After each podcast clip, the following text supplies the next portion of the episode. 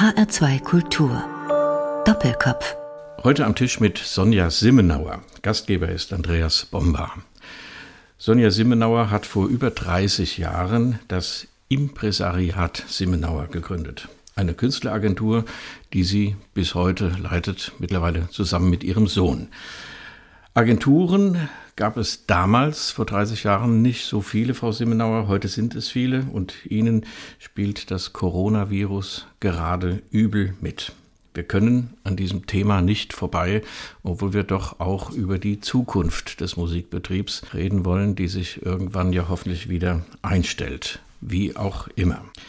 Die haben Sie besonders im Blick, diese Zukunft, Frau Simmenauer, denn ich denke, dass im Titel Ihres Unternehmens Impresariat etwas mehr mitschwingt als eine bloße Künstlervermittlung. Gehe ich da recht in der Annahme? Also wenn wir zurückgehen, vor über 30 Jahren war die Frage, ich wollte mich selbstständig machen. Was bin ich? Agentur war das Thema. Damals fing es an mit den Managers. Ich wusste, ich will kein Manager sein. Agent ja, aber es ist nicht so hübsch. Und da finde ich, fand ich eben diesen Begriff des Impresarios. Der Impresario, der mit dem Künstler, hinter dem Künstler, vor dem Künstler ist, nun nie auf der Bühne mit ihm, aber alles andere versorgt, mit ihm bespricht und so weiter. Das gefiel mir gut. Zu der Zeit arbeitete ich nur für Streichquartette bei der Konzertdirektion Schmid in Hannover. Da war es ja nicht so gefährlich mit Vieren, vielleicht ein bisschen weniger gefährlich, als wenn es nur ein Künstler gewesen wäre. Und so ist es entstanden. Mein damaliger Mann hat das Wort dann geschaffen mit dem Impresariat, damit ich nicht ein Impresariat bin, sondern so wie ein Sekretariat und ein Impresario zusammen. Künstleragentur, vielleicht zum allgemeinen Verständnis. Was machen die? Die vermitteln Künstler, die sie unter Vertrag haben, an Konzertveranstalter. Das ist das Kerngeschäft. Ja, im Prinzip ja. Wir tragen den Namen unserer Künstler auf unserer Liste. Die Künstler haben sich entschlossen, mit uns zusammenzuarbeiten oder sie haben darum gebeten oder ich habe sie darum gebeten. Und wir sind sozusagen das Büro des Künstlers. Wir sammeln alle Daten, die zu seiner Karriere gehören und sind auch der Mittelsmann zwischen ihm und dem Veranstalter. Das heißt also, je mehr Veranstalter, je potentere Veranstalter sich um ihre Künstler bewerben, desto mehr Geld verdient der Künstler und sie auch. Da könnte man ja sagen, man kennt es so negativ oft von Sängerkarrieren, dass Sänger, Tenöre, Soprane in Rollen gedrängt werden, die zwar sehr lukrativ sind, aber wo die Stimme noch nicht bereit ist und wo es Agenten gibt, die das nicht berücksichtigen, die sagen 10.000 Euro irgendwo an einem tollen Opernhaus mit einer Rolle, die die Sängerin vielleicht gar nicht so gut kann, aber es ist schnell und gut verdientes Geld. Wie stehen Sie dazu, dieses Verhältnis zwischen Künstlerentwicklung, Honorarentwicklung, denn leben muss ja jeder davon, auch mit Blick darauf, dass im Augenblick dieser Corona-Krise da ja ganz viel auch anders verläuft. Es ist ein bisschen anders als mit den Sängern. Erstens, weil die Szene sehr viel beweglicher ist und ähm, erstmal muss ein Veranstalter davon überzeugt werden, dass er vielleicht doch einen Cellisten nimmt, wenn er einen Pianisten wollte, geschweige denn ein Streichquartett. Es ist nicht eine festgeschriebene Rolle. Zweitens ist es zwar wichtig, aber vielleicht nicht ganz so wichtig als auf einer Opernbühne, wie jemand aussieht. Es ist leichter, mit einer jungen Sängerin sie in vielen Rollen reinzudrängen, als, ähm, ich sage nicht mal mit einem jungen Geigerin, aber da ist es dann doch sehr viel direkter. Und sie haben keine Zeit, keine sechs Wochen Zeit zum Proben, bevor eine Oper auf die Bühne kommt, sondern sie kommen und gehen innerhalb von drei Tagen, wenn sie Glück haben. Und die Menge der Engagements, spielt das für Sie eine Rolle? Die Qualität? Also man kann äh, drei tolle Konzerte spielen für wenig Honorar, man kann ein tolles Konzert spielen für viel Honorar. Macht das einen Unterschied? Wenn man es sich leisten kann, dass man mit drei Konzerten im Monat bestehen kann und seine Kosten tragen kann und sein Kind zur Schule schicken kann und die Putzfrau und die Kinderfrau, wunderbar. Es ist nur nicht ganz so, also ich suche mir mein Spiel nicht aus. Es muss wachsen es gibt vielleicht, wie soll ich sagen, es kommt drauf an, wer bietet was an. Es gibt Agenturen, von denen man akzeptieren wird, dass das Honorar viel höher ist als von einer anderen Agentur, auch wenn der Künstler noch nicht so weit ist, weil die Agentur so ist, wie sie ist. Das ist das, was vielleicht in dieser Corona-Zeit sich wesentlich wird verändern können. Es wird sich hoffentlich vieles wesentlich verändern. Ja, deshalb habe ich auch so ein bisschen auf das Finanzielle angesprochen. Denn das wird oft vergessen. Es gibt jetzt viele Initiativen von den Festivals, von den Veranstaltern, von den Theatern, auch von den Künstlern, die ja sehr oft auch im Musikbereich sogenannte freie Künstler sind, also tariflich nicht abgesichert. Dahinter steht aber noch viel mehr. Also steht auf Seiten der Veranstalter die Veranstaltungstechnik, die Saalbesitzer zum Beispiel und auf Seiten der Künstler die Agenturen. Das heißt, wenn die Künstler nichts verdienen, verdienen auch die Agenturen nichts. Ist das so? Leider ja. Die Agenturen sind ganz am Ende der Kette. Also die Agenturen arbeiten vielleicht das allererste für ein Konzert, allein indem sie einen Künstler an einen Veranstalter andienen. Es dauert zwei bis drei Jahre. Über die ganzen zwei bis drei Jahre wird an diesen Konzerten gearbeitet. Der Künstler spielt, wenn er spielt. Und wenn er gespielt hat, muss er noch bezahlt werden. Und erst wenn das alles geregelt ist, kommen wir mit unserer Rechnung. Und in der jetzigen Situation können wir dann nur zu sehen, dass die Arbeit der letzten zwei Jahre einfach liegen bleibt. Und auch wenn jetzt Regelungen gefunden werden und es ist gerade am sich bewegen und es wird was bezahlt. Also es werden nicht alle nur pleite gehen, es werden nicht alle hungern. Nur wir Agenturen, wenn ein Künstler mit 2000 Euro statt 10.000 Euro aus einem Engagement kompensiert wird, dann macht es einen Riesenunterschied für uns, ob wir 200 Euro oder 1000 mhm. Euro bekommen. Weil wir in der Zeit, wo die Künstler nicht spielen, erhebliche Kosten noch tragen müssen. Wir haben ganze Strukturen, die wir aufrechterhalten müssen, wenn wir noch im Spiel sein wollen. Agenturen schaffen ja auch Arbeitsplätze so ganz nebenbei. Also das gehört alles zu dem großen Musik. Betrieb dazu, Geschäft möchte ich nicht sagen, denn natürlich fließt auch Geld, aber es geht auch um Kunst, es geht um Konzerte, um Live-Erlebnisse, die organisiert werden wollen. Und eigentlich sollen alle, die daran beteiligt sind und die den Menschen Freude machen, die zuhören, die Erlebnisse schaffen, die anregen und was nicht alles mit Kultur verbunden ist, die dafür bezahlen, aber die Künstler und alle, die drumherum sind, die müssen halt auch irgendwie ihr Auskommen haben. Selten ist das so deutlich geworden wie in diesen Corona-Zeiten. Frau Simmenauer, wie geht's weiter? Das besprechen wir nach der nächsten Musik. Das brennt uns allen ja auf den Fingern, wie der Musikbetrieb sich wieder aufrappeln wird, was erhaltenswert ist, was entwickelt werden kann, was, auf was man vielleicht auch verzichten kann. Wir hören aber erstmal Musik von Dmitri Shostakovich, eine Polka aus dem Ballett Das goldene Zeitalter, gespielt von einem ihrer jungen Quartette, dem Schumann-Quartett, das ja in Frankfurt im Rhein-Main-Gebiet ansässig ist. Wie haben Sie diese jungen Musiker kennengelernt und vor allem, wie haben Sie sich dann entschieden, diese Musiker zu vertreten? Denn das ist ja auch ein Auswahlprozess. Es ist ein langer Auswahlprozess, wie Künstler, also in meinem Fall, zu mir kommen. Es kommt oft von anderen. Ich werde darauf auf bestimmte Musiker aufmerksam gemacht. Ich werde von einem Lehrer, von einem Kollegen, von einem Veranstalter darauf hingewiesen, ach, das ist schon mein Quartett, das ist das junge Quartett, das das und das und das kann oder das wir da gehört haben, wunderbar.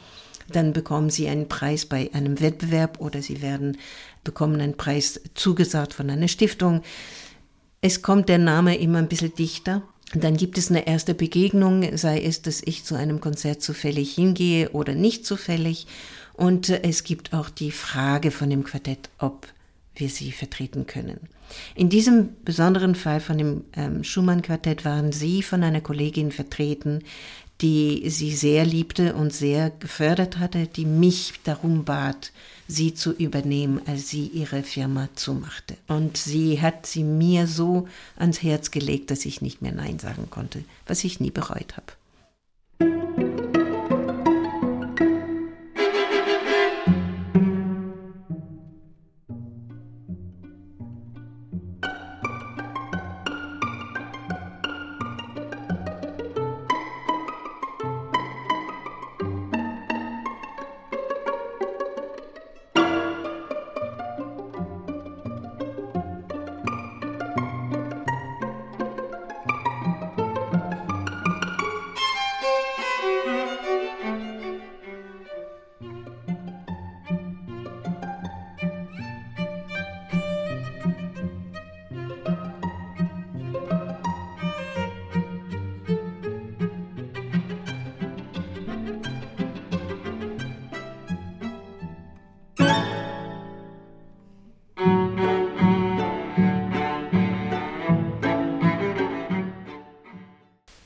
Polka aus der Ballettmusik, das goldene Zeitalter von Dmitri Schostakowitsch, das seine Bearbeitung in diesem Fall für Streichquartett gespielt hat, das, das Schumann-Quartett, das nicht nach Robert Schumann heißt, aber nach ihm heißen könnte, weil die kommen, glaube ich, aus Düsseldorf. Drei von den Musikern, das sind Gebrüder, die Schumann heißen mit Nachnamen, mit einer finnischen Bratschistin, mhm.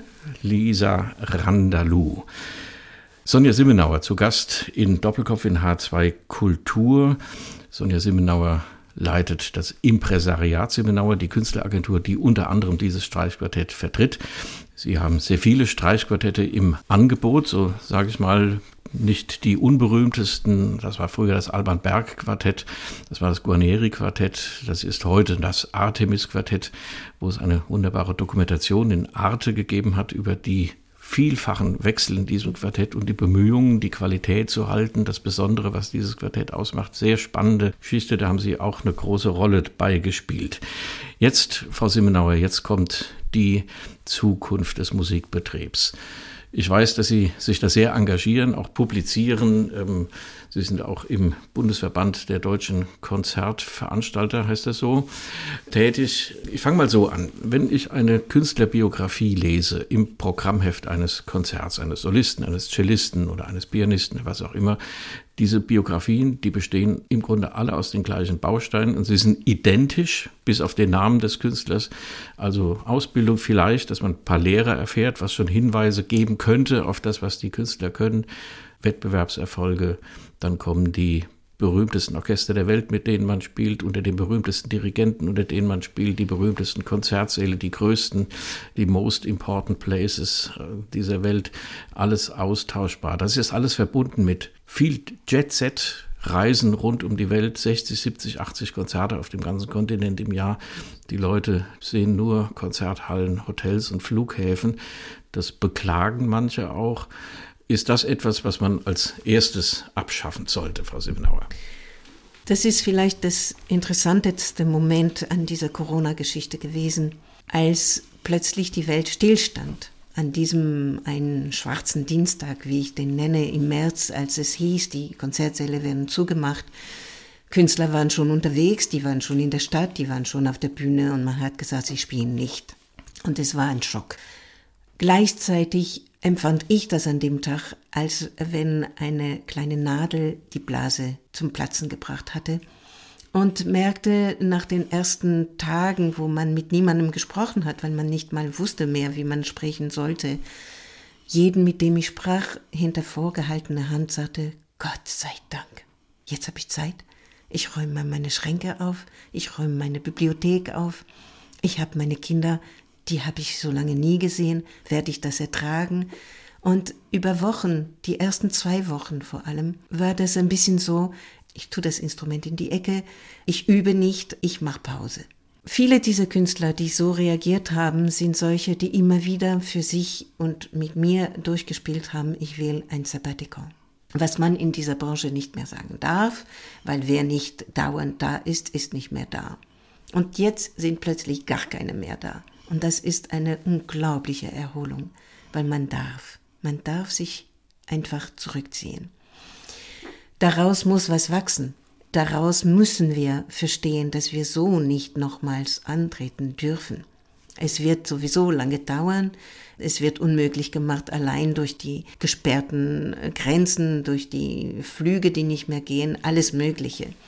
Da kann man sich tausend Sachen imaginieren. Ich glaube, wir müssen es einfach leben. Es werden Sachen sich verselbstständigen, die bis jetzt nicht denkbar waren und die durch die Ausnahme plötzlich zur Normalfall werden. Die Reiserei wird ein Ende haben. Es wird ein Ende haben, weil es keine Reisemittel geben wird und weil die Reisemittel, die es geben wird, nie mehr so billig sein werden wie das, was war.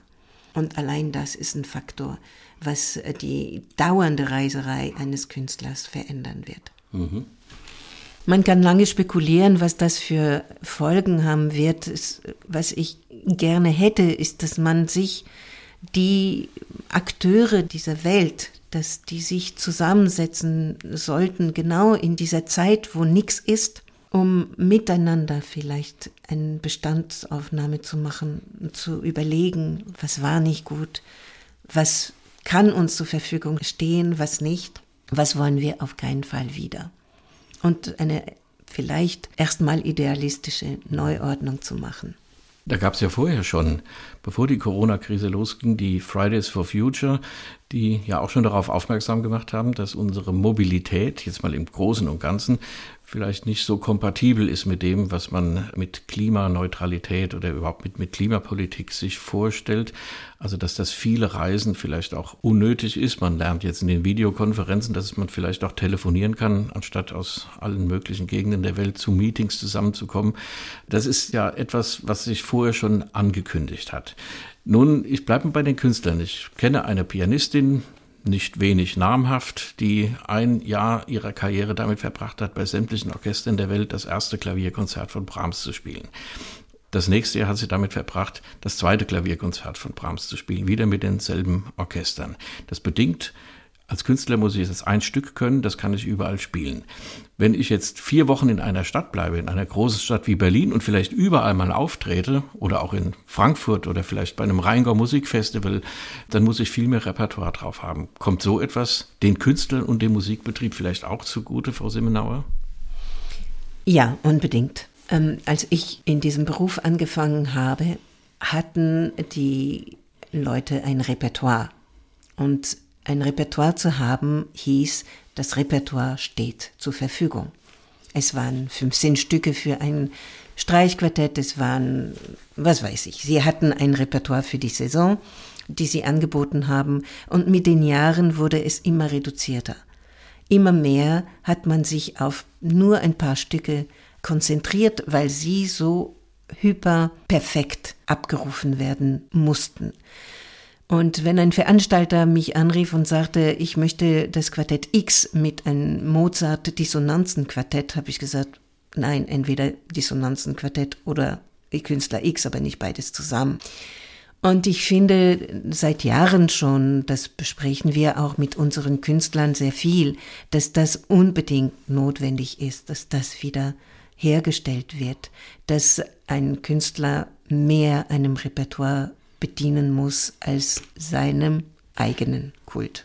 Das könnte natürlich auch heißen, dass die Zukunft des Musikbetriebs in einem Zurückdrehen eines Rades besteht. Was kann man noch tun, um trotzdem von einer Fortentwicklung zu sprechen? Das muss ja überhaupt nicht sein, dass das ein Zurückdrehen ist. Es ist genau das, was ich anregen würde. Was gab es, was gut war, was man mitnehmen könnte in einer neuen Ordnung, in eine neue Idee, muss das Repertoire immer nur das eine von dem, was man kennt, oder kann es anders gemischt werden? Müssen Konzerte zwei Stunden mit Pause sein? Oder könnte man denken, in Zeiten von Corona, wo sowieso der Sekt in der Pause tödlich sein kann, dass man nur noch eine Stunde Konzert macht, dafür das Konzert zweimal an dem Abend? Für ein anderes Publikum. Die einen kommen rechts rein und gehen links raus und die anderen kommen rechts rein und links raus. Sie treffen sich nicht. All das ist offen. Muss ein Konzert einen Haydn, Mozart, Beethoven drin haben oder kann einem Künstler vertraut werden? Wir haben eine wunderbare Ära der kuratierenden Intendanten oder Konzerthäusern, die Künstler zusammengetan haben um ein Thema aber jeder Künstler hatte seinen kleinen Part darin. Aber wenn man sieht, wie Künstler ihre CDs zusammenstellen, wo ihnen niemand reinredet und was für wunderbare Reisen sie damit anbieten, warum sollte man das nicht mehr machen? Vielleicht könnte man imaginieren, dass ein Veranstalter einem Künstler sagt, ich habe den Raum X, ich habe so und so viele Leute drin, ich möchte das Thema so besprechen, mach mir mal was draus. Also auf diese Weise würden die Künstler sogar davon profitieren, weil sie ihre eigenen Programme, Sie haben das mit den CDs angesprochen, mit denen muss man heute kein Geld mehr verdienen, kann man auch nicht mehr verdienen. Insofern kann man eine gute Visitenkarte draus machen, dass die Künstler wirklich spielen, was sie gerne möchten. Und wenn man ihnen glaubt und sie für authentisch hält, dann geht das Publikum auch hin weil sie sagen, wenn das Schumann-Quartett spielt, dann ist es halt gut. Oder wie bei der kommenden Musik jetzt, wenn Gidon Krämer spielt, denn den hören wir jetzt, dann wird es auf jeden Fall gut.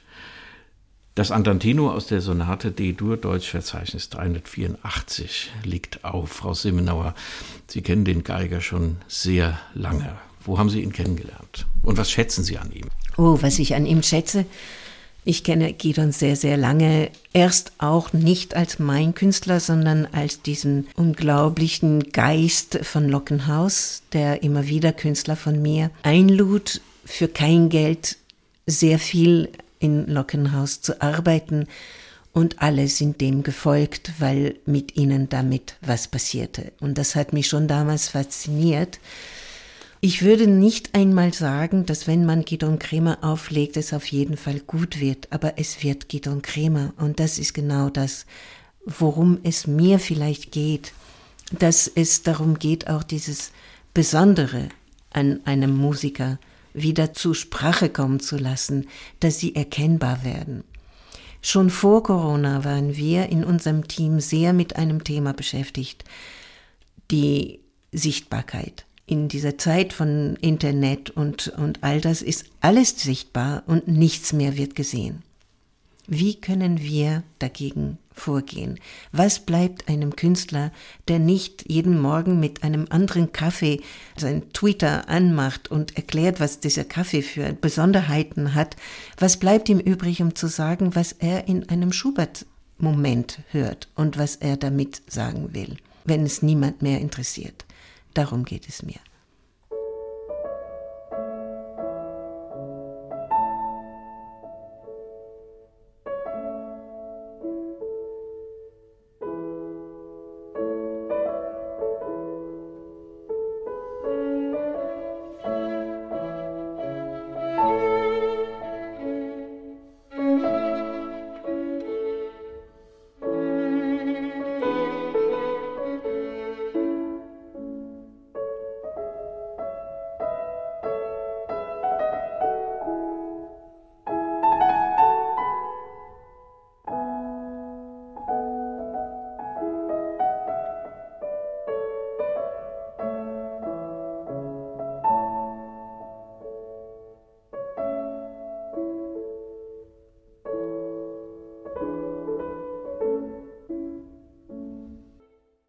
Der zweite Satz aus der Sonate D-Dur, Deutschverzeichnis 384 von Franz Schubert, gespielt von Gidon Krämer und Oleg Meisenberg.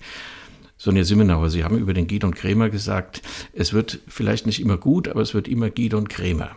Das ist ja eine Richtung des Musikbetriebs. Die andere ist, der Komponist ist hoch und heilig und wir müssen seinen Willen befolgen. Was ist denn besser? Was ist wertvoller? Was ist vielleicht richtiger? Es kommt alles auf den Ansatz an.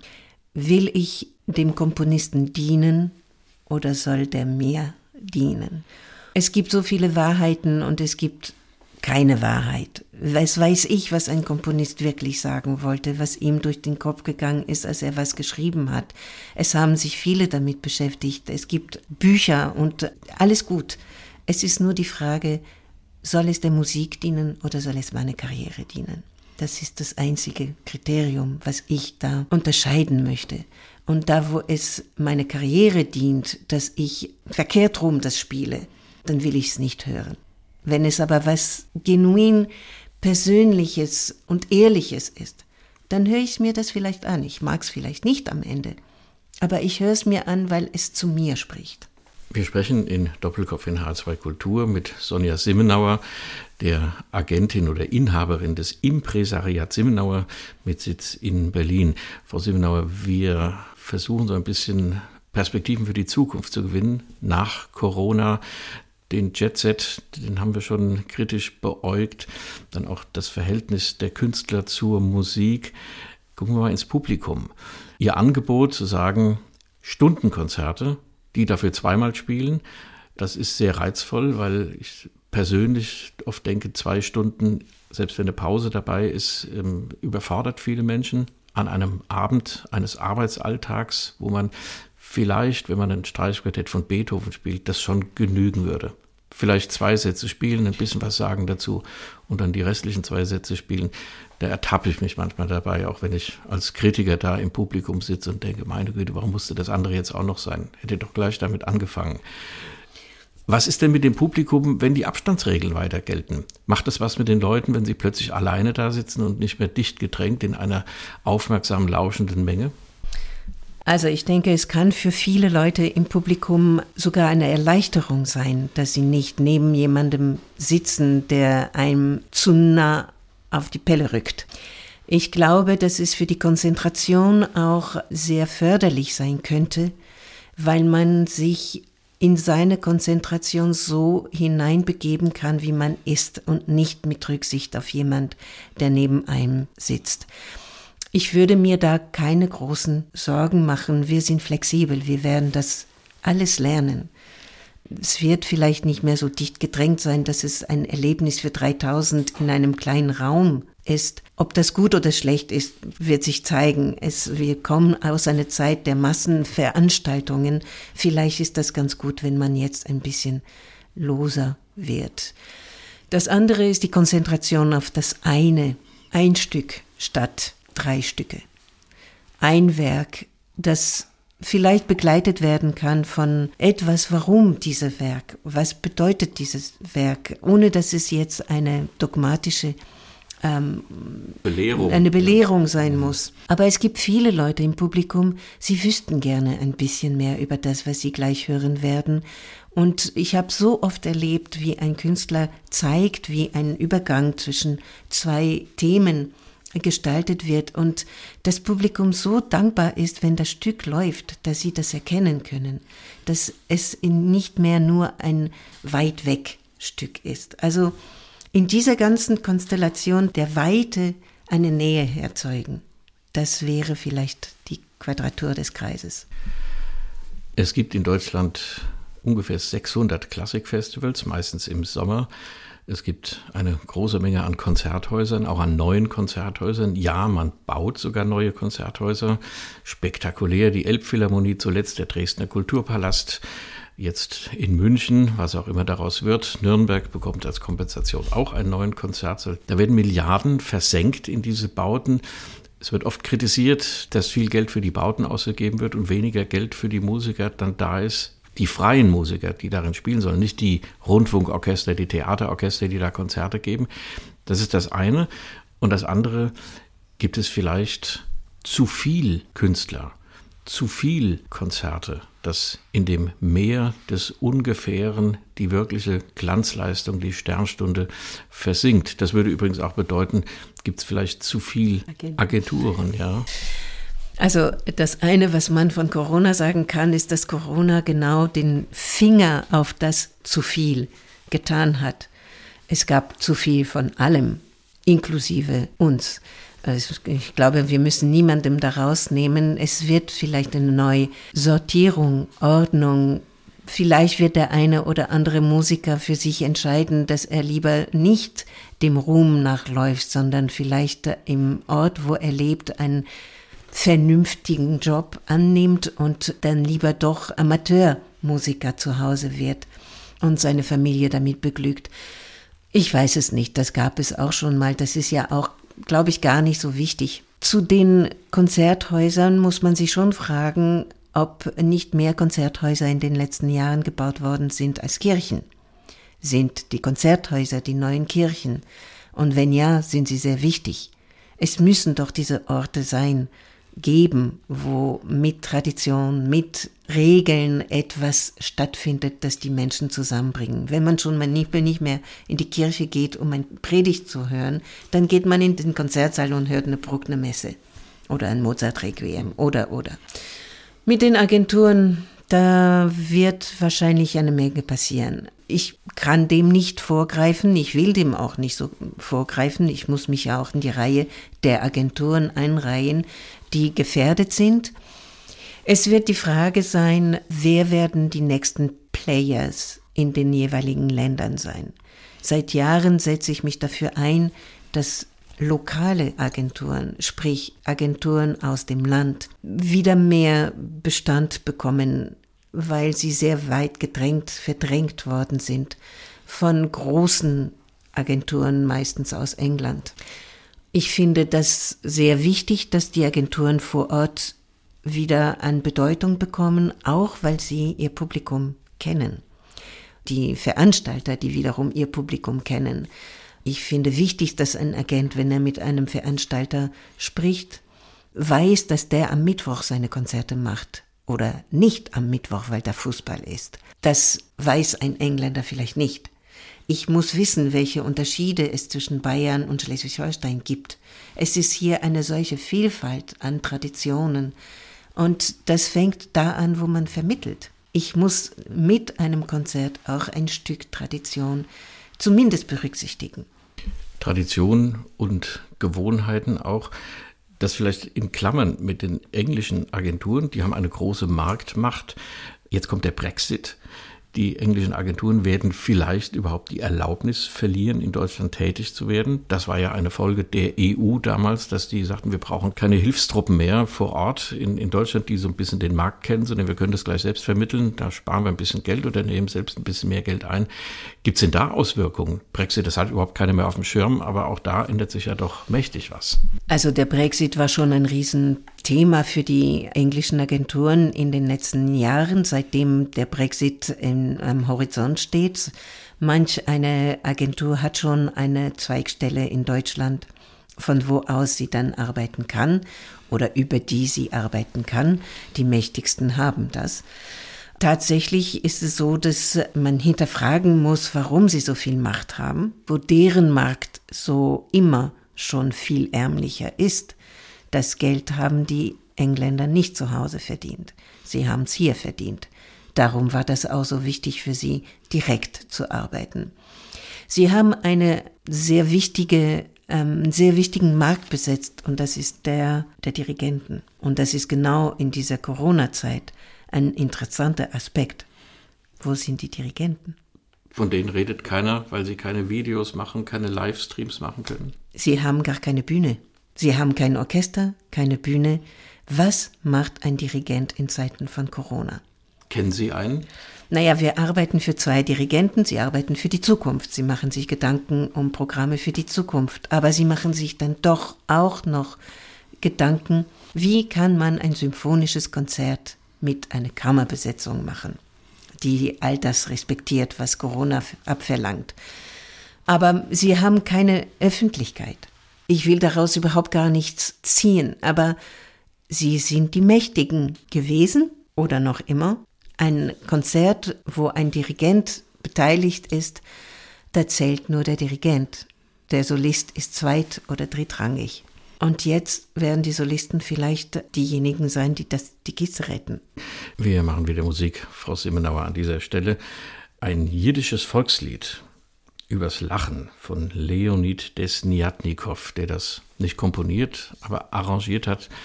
Es ist eine sehr emotionale Geschichte gewesen. Ori Kam, der Bratschist von dem Jerusalem Quartett, hatte in die Hände bekommen bei einem Besuch in Warschau jiddische Lieder aus der Kiste des Kabarett aus Warschau.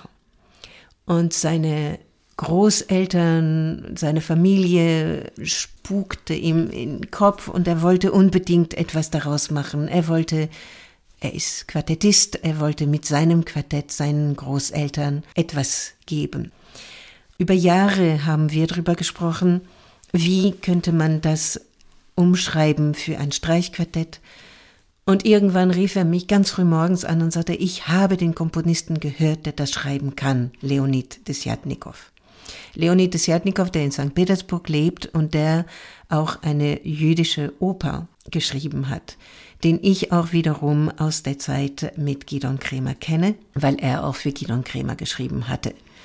Also rief ich Leonid Desyatnikow an, übermittelte ihm die Texte und fragte, ob er das machen würde, was er sofort bejahte, weil es für ihn ein Material war, was er schon mal vorarbeiten konnte, bevor er diese Oper schreiben könnte. Also, also eine Art hm, Übung. Und das dauerte dann auch lange Zeit und irgendwann rief mich Ori wieder ganz früh morgens an, weil in Israel sind sie ja eine Stunde vor uns und die Sonne steht früh auf und er hatte die Stimme gehört, Hilapaccio.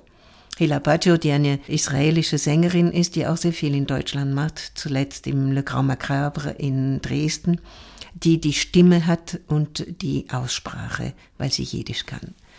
Und so kam das zustande, so wurde es geschrieben, so haben wir das um die Welt verkauft und die Leute das dankbarst angenommen.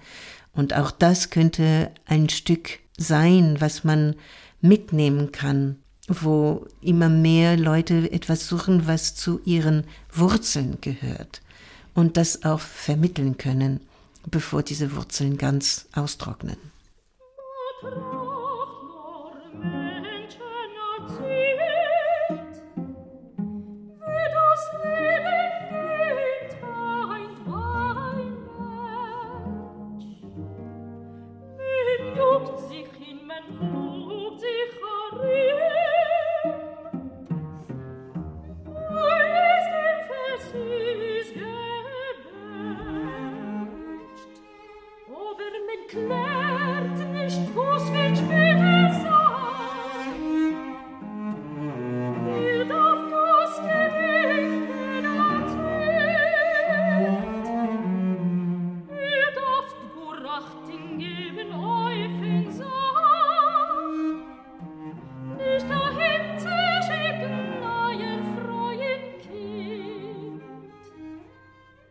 Eines der fünf jiddischen Lieder, die Leonid Desjatnikow komponiert hat, gespielt vom Jerusalem Quartett, auch in Auftrag gegeben von diesem Quartett.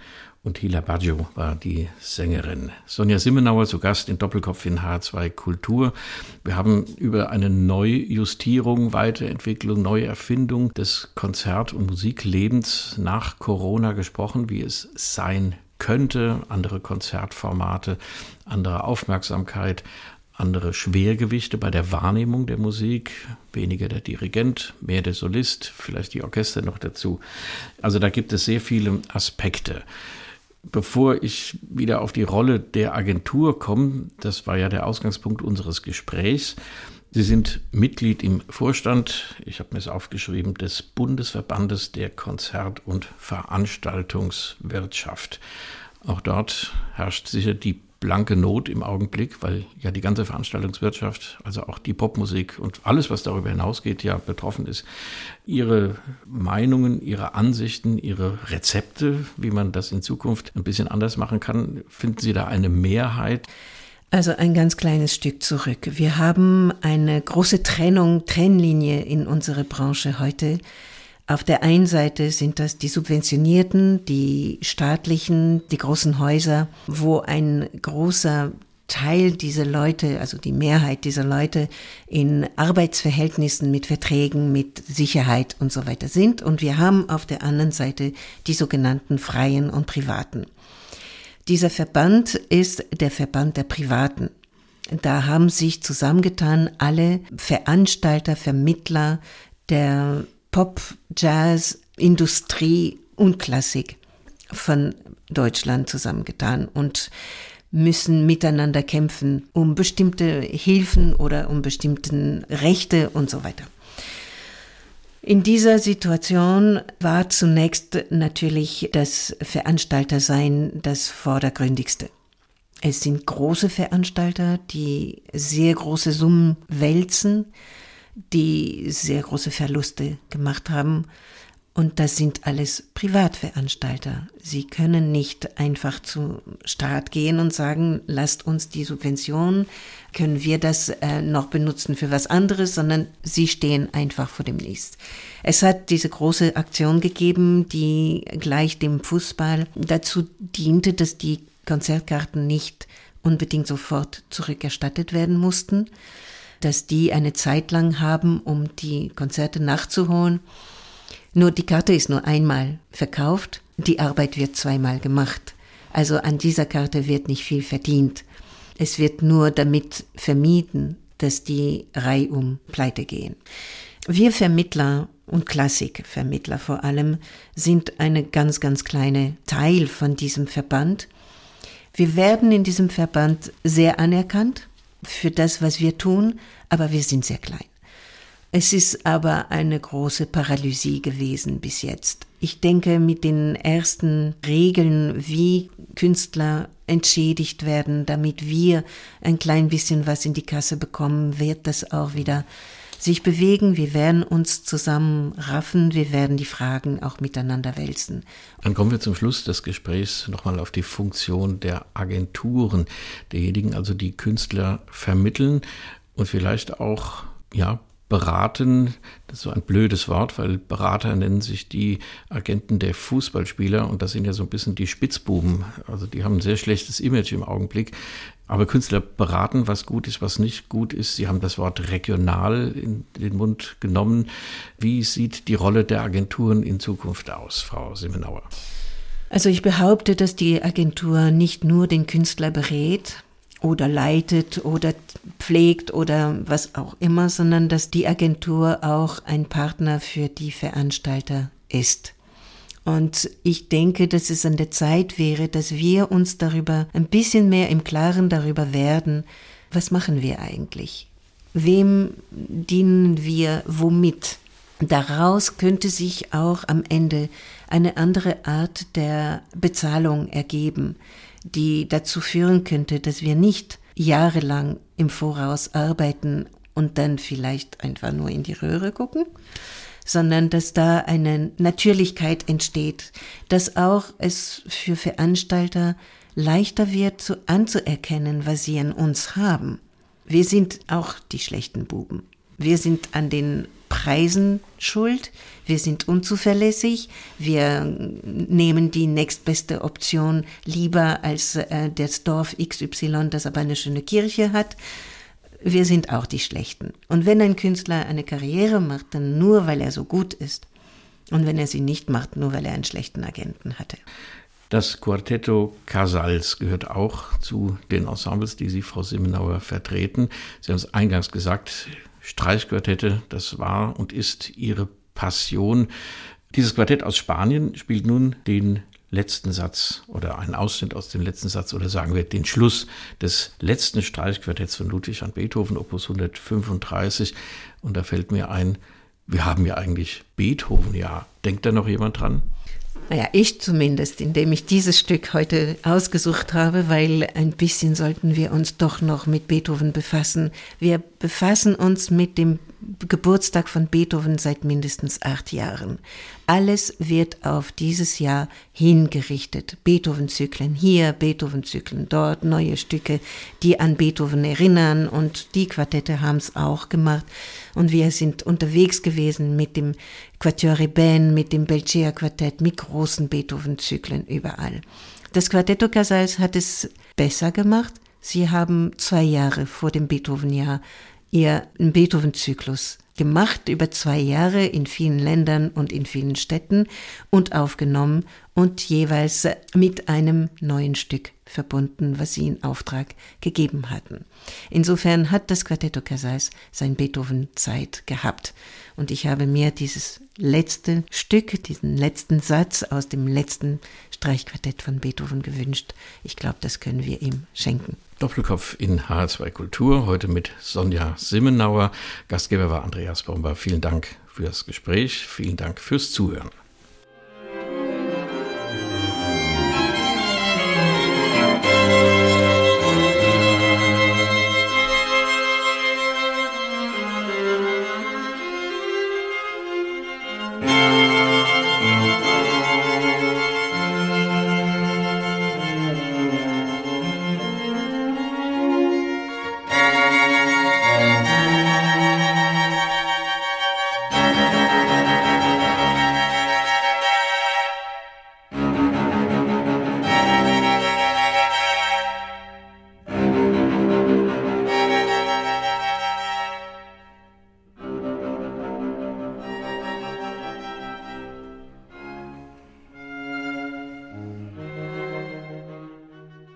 Das war HR2 Kultur Doppelkopf. Aus urheberrechtlichen Gründen müssen wir Musiktitel in unserem Podcast-Angebot ausblenden. Weitere Sendungen, die Sie jederzeit hören können, finden Sie auf hr2.de.